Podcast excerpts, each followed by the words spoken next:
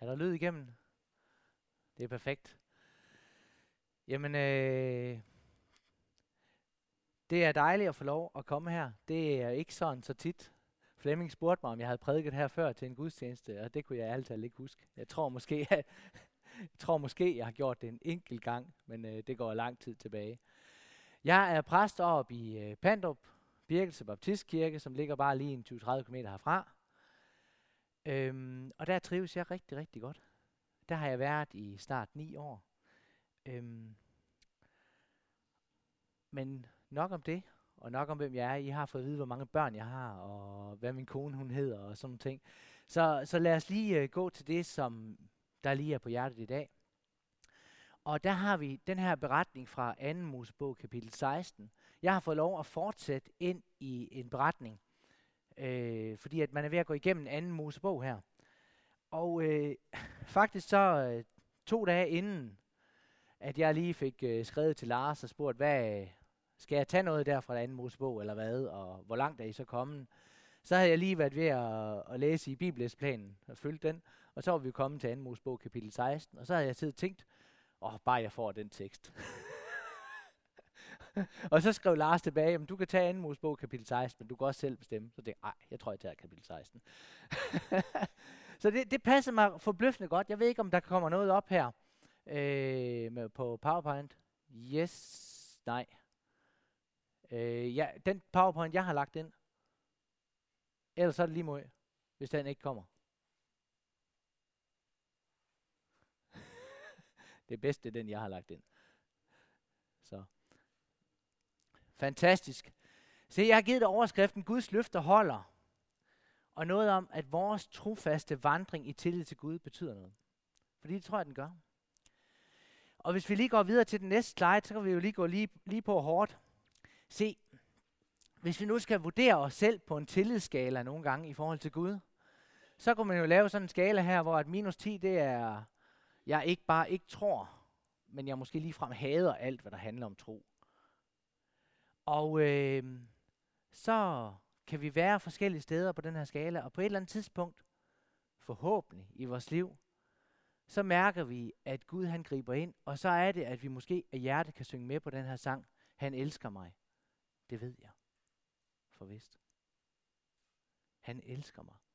Se, så bevæger vi os fra minus til plus, hvis vi skal bruge det perspektiv. Så rykker vi os. Men se, vandringen med Gud forbliver en vandring. Og det her med at komme over mod fuld tillid til Gud og vandre i fuld tillid til ham, det er ikke bare sådan noget, vi sådan lige, øh, der bare lige sker. Det er derfor, vi nogle gange taler om, at vandring med Gud, det er noget, der varer og følger os livet igennem. Det er noget, der udfordrer os igen og igen. Og når vi har den her beretning fra 2. Mosebog, kapitel 16, så er det også for mig at se, så, så ser jeg det her folk, at de bevæger sig på den her troskala. De rykker sig her. Og hvis vi tager den næste slide her, så der følger vi, vi har fulgt det jødiske folk på en vandring mod større tillid til Gud. Fra stadige bønder om, at Gud måtte høre og svare dem i deres slaveforhold. Til en vandring ud i ørkenen, væk fra fangenskabets tryghed. Og så til en vandring i tillid gennem havet med et håb om, at Gud vil udfri dem en gang mod alle. For mig at se, hvis det var mig, der gik på den vandring her, så tror jeg, at jeg, jeg kunne mærke sådan for hver gang, at der så skete en af de der ting der. Så kunne det godt være, at jeg følte, at jeg rykkede en lille tak på den her tillidsskala. Så jeg bevægede mig fra sådan 1, 2, 3, og måske lidt længere op end da, hvem ved.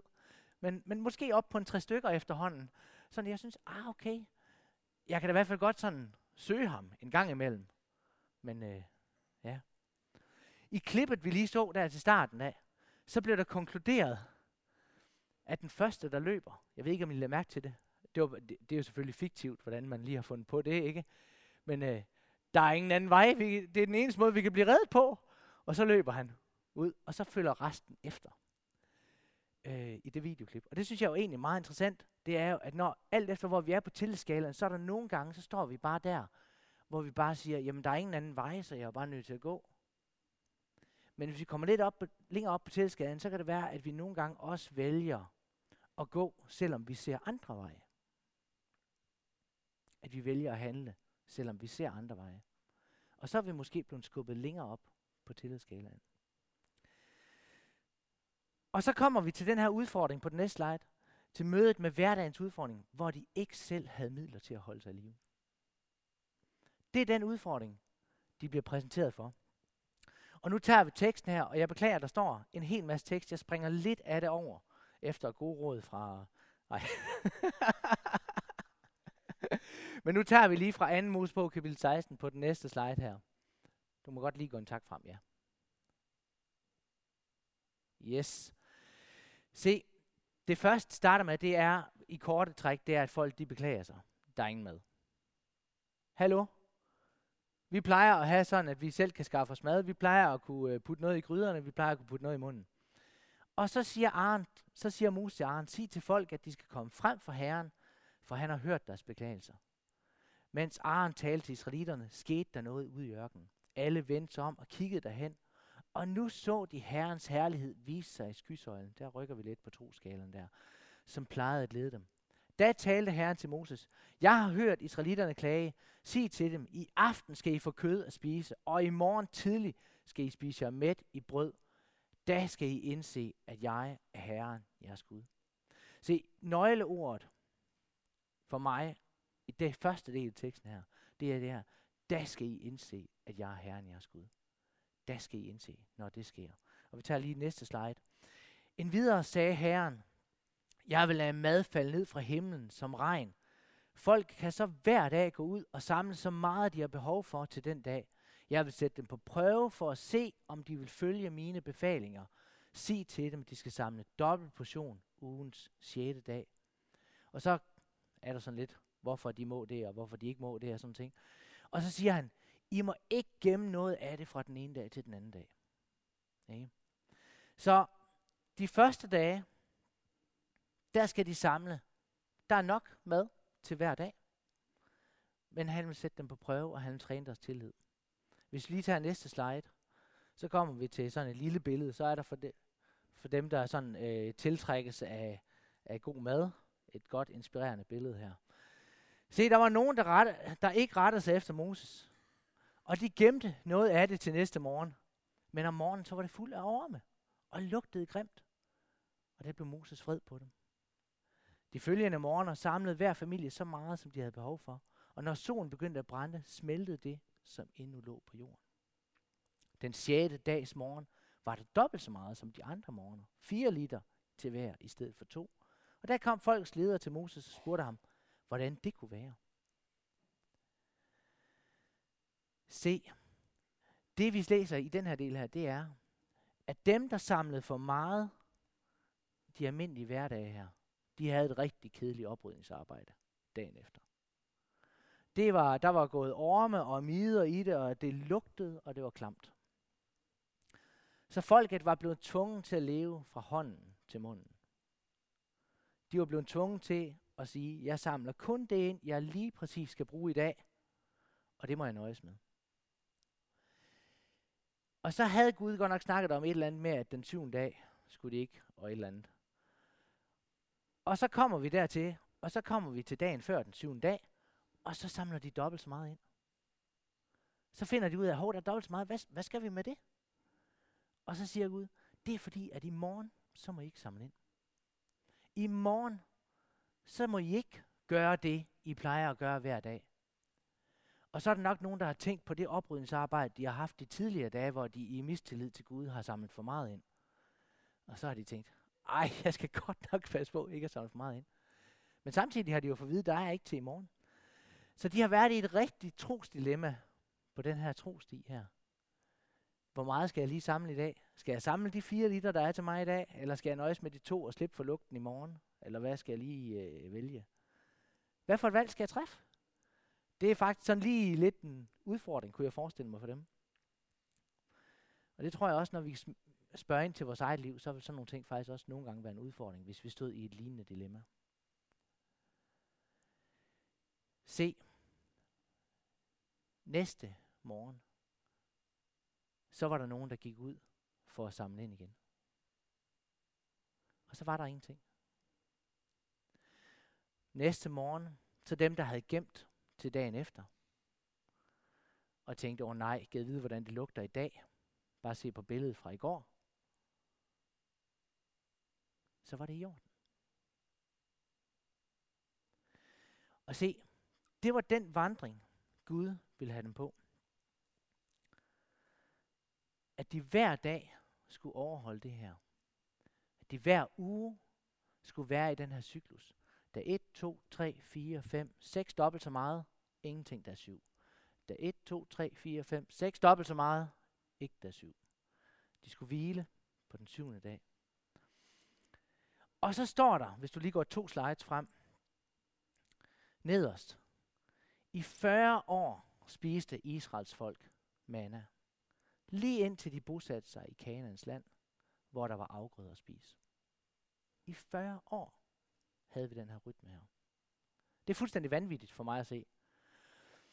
Og jeg tænker, hvis vi lige tager den næste slide her. At leve fra hånden til munden. Det er sådan lige det udtryk, der lige kom til for, for mig. Det er, hvor mange af jer, hvis jeg lige skal stille et frimodigt spørgsmål, har sikret sig, så I mener, I har mad og vand til i morgen? Kan vi lige få en håndsoprækning? Hvor mange har sikret sig, at de faktisk har mad til i morgen? Jeg har altså sikret mig. Jeg har noget i køleskabet. Og ellers så har jeg lidt penge i baglommen, jeg stadigvæk kan bruge, så jeg kan købe. Jeg tror faktisk ikke, der er nogen af os, der ikke har sikret sig. Stort set. I hvert fald ikke, hvis det er fysisk muligt for os. Men prøv at høre. Her bliver de trykket på deres tros tillidsskala. Helt vildt.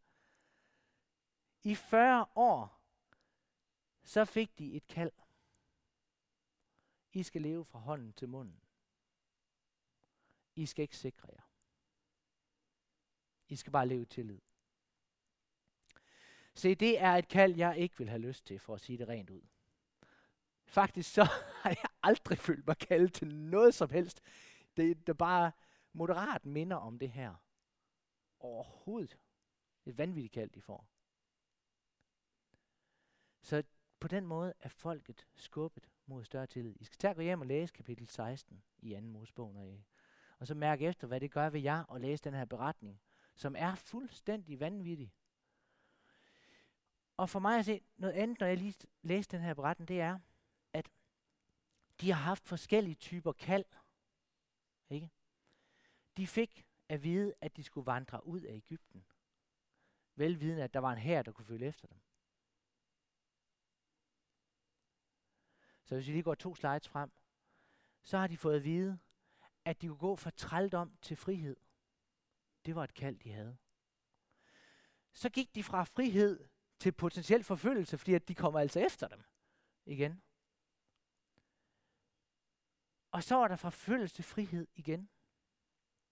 Men så i den her frihed, så dukkede der nye typer bekymringer op, og de tidlige under, de blev faktisk nogle gange stadigvæk glemt. Så selvom vi har oplevet nogle ting, der har hjulpet os i vores vandring med Gud, så er det sådan ligesom om, det der ligger tilbage i vores fortid, har vi en tendens til og sådan, at, at glemme. Derfor er det sindssygt godt, det I gør her i kirken med at komme op og fortælle historier. Fordi der minder vi hinanden om, at Gud stadigvæk griber ind. Så når min troshistorie, min tillidshistorie, den er blevet lidt mat eller lidt afdanket, den er gået lidt i glemmebogen, og jeg så hører en frisk troshistorie, for dig for eksempel, så tænker jeg måske tilbage, hov, var der noget, der havde været på spil i mit liv tidligere også, som rykkede og rørte ved mig?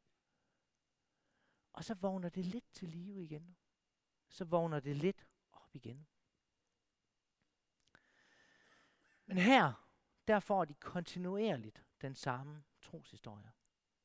Hver uge i 40 år. Hver uge. Se, jeg tænker, hvis vi tager den næste slide, så tænker jeg, at målet med den her troshistorie fra Guds side, det er, at folket må blive fyldt med en stor længsel efter at ære Gud. Du må godt lige springe slide frem.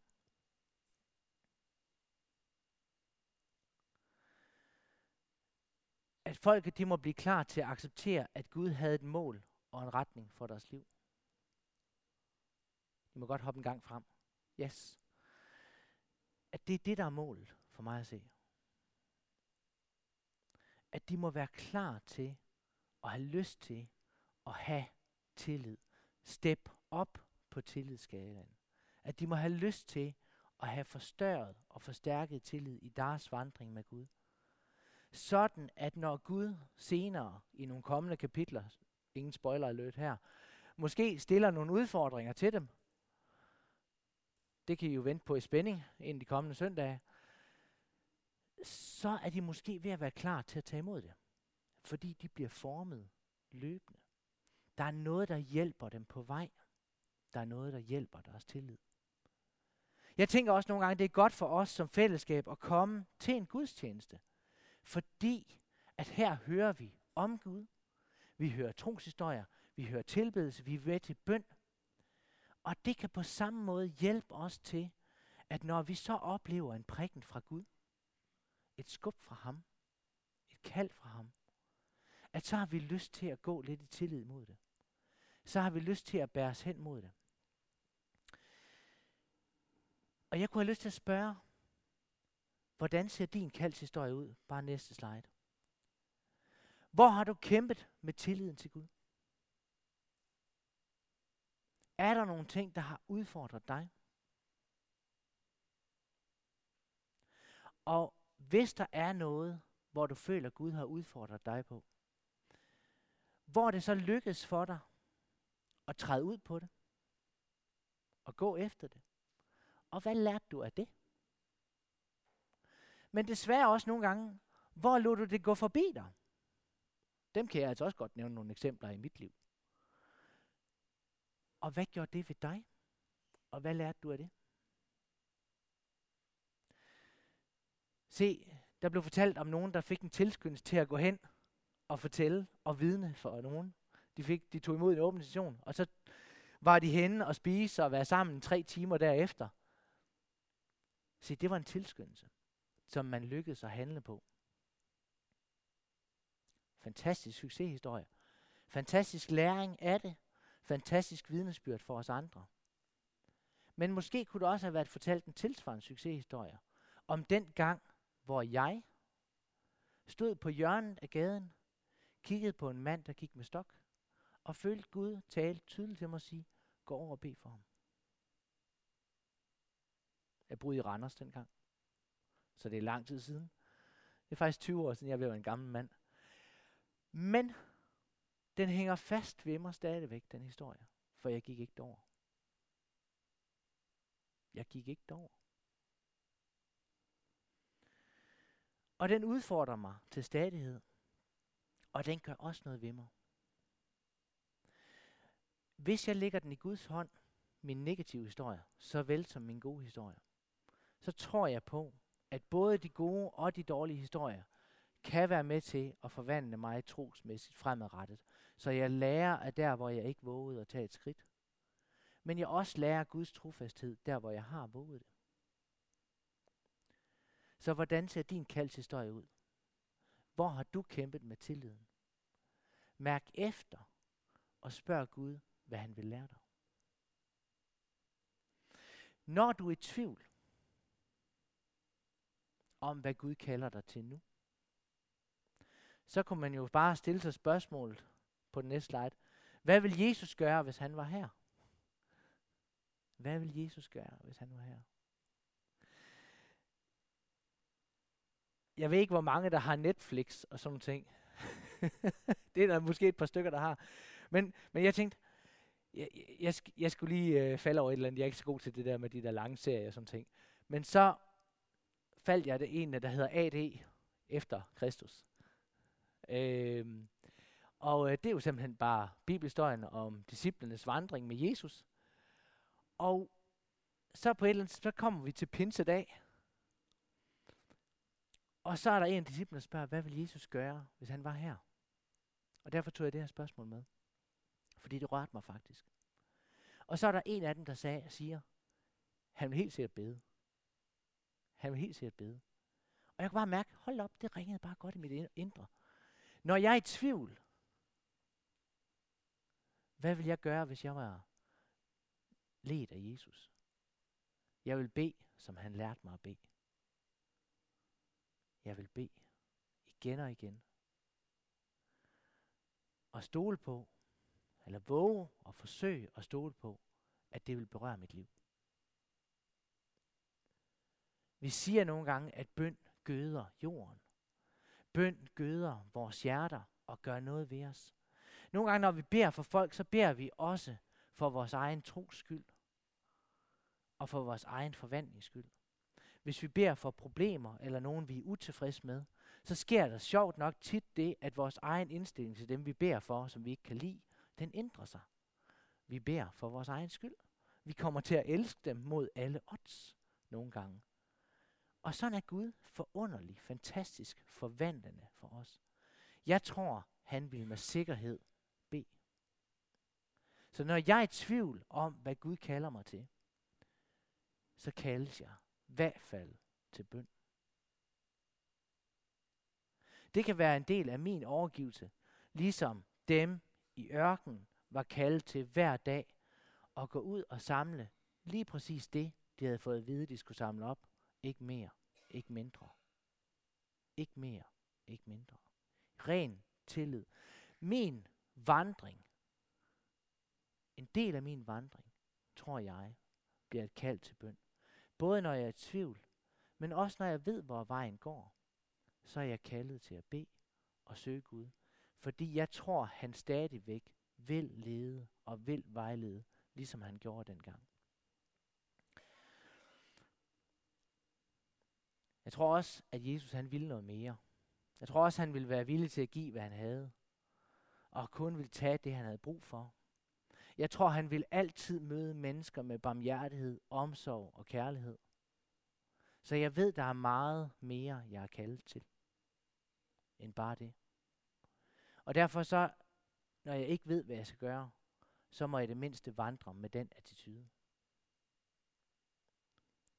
At give, hvad jeg har, og kun tage, hvad jeg har brug for. Hvis vi skal bruge billedet fra manna i ørkenen. De måtte kun tage, hvad de havde brug for. Ikke? Der står, at nogen samlede meget, og nogen samlede lidt. Men alle havde nok. Jeg tror, det var fordi, der skete en fordeling. Fantastisk og forunderligt. Jesus siger i Johannes Evangeliet kapitel 10, vers 27-28, Mine får høre min røst, og jeg kender dem, og de følger mig, og jeg giver dem evigt liv, og de skal aldrig i evighed gå fortabt, og ingen kan rive dem ud af min hånd. Se, det ord må du godt tage til dig i dag.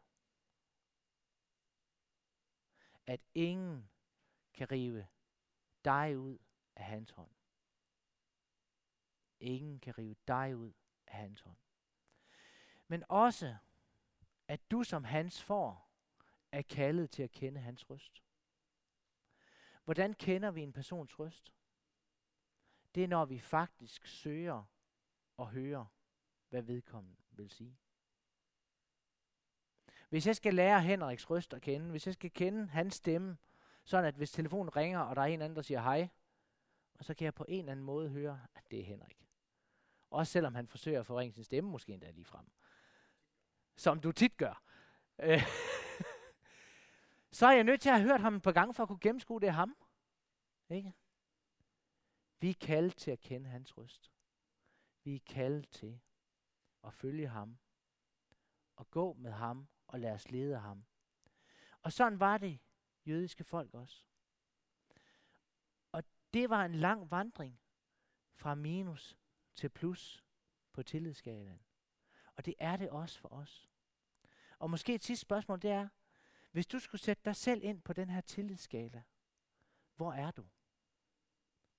Er du på minus 6, minus 3, minus 1, 0? Lige der, hvor du er ved at overveje, om du vil give dig liv til Gud. Plus 1, 2, 3, 4, 5. Det er jo en subjektiv vurdering. Men hvor vil du sætte dig selv? Og hvad vej bevæger du dig på skalaen? Er du på vej mod større tillid til Gud, fordi at du giver ham plads til at tale og berøre dig selv?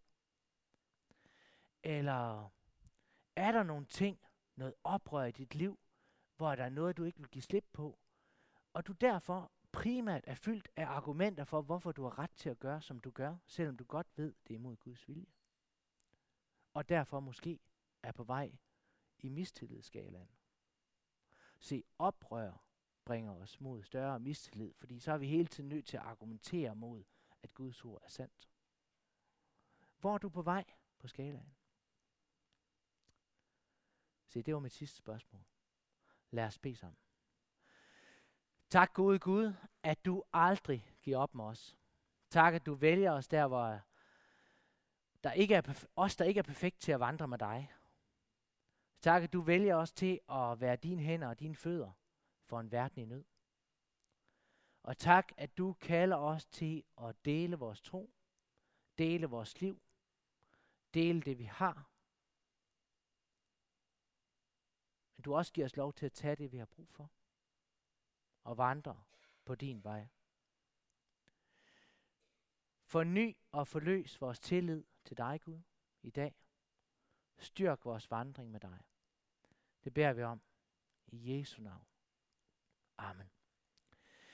Se, det kan jo være, at der er nogle af jer, som sådan tænker, der var altså et eller andet i det her, jeg sagde, eller et eller andet tanke, som kom fra Gud, og som ikke havde noget med mig at gøre, det kunne også godt tænkes, øh, som følte sig berørt af Gud, og tænker, hey, jeg har brug for at tage et skridt på det her. Og der kan skridt se forskellige ud. Nogen har brug for på en eller anden måde at gå til en, de kender, og en, de har tillid til at sige, hey, jeg følte mig udfordret sådan og sådan. Nogen har brug for måske at søge forbøn, for på den måde også at bringe det ind for Gud. Så her, når vi har lovsang, så stiller jeg mig ned bagved, og det kunne også være, at der var nogle enkelte andre forbedere dernede, kunne jeg forestille mig. Og så er der mulighed for forbøn. Men ellers, hvis ikke det er det, du føler dig kaldet til, så spørg Gud, hvad, hvad skal jeg gøre ved det, du har mindet mig om i dag? Og det vil sige, at det er altså ok, uanset hvad det er, I gør.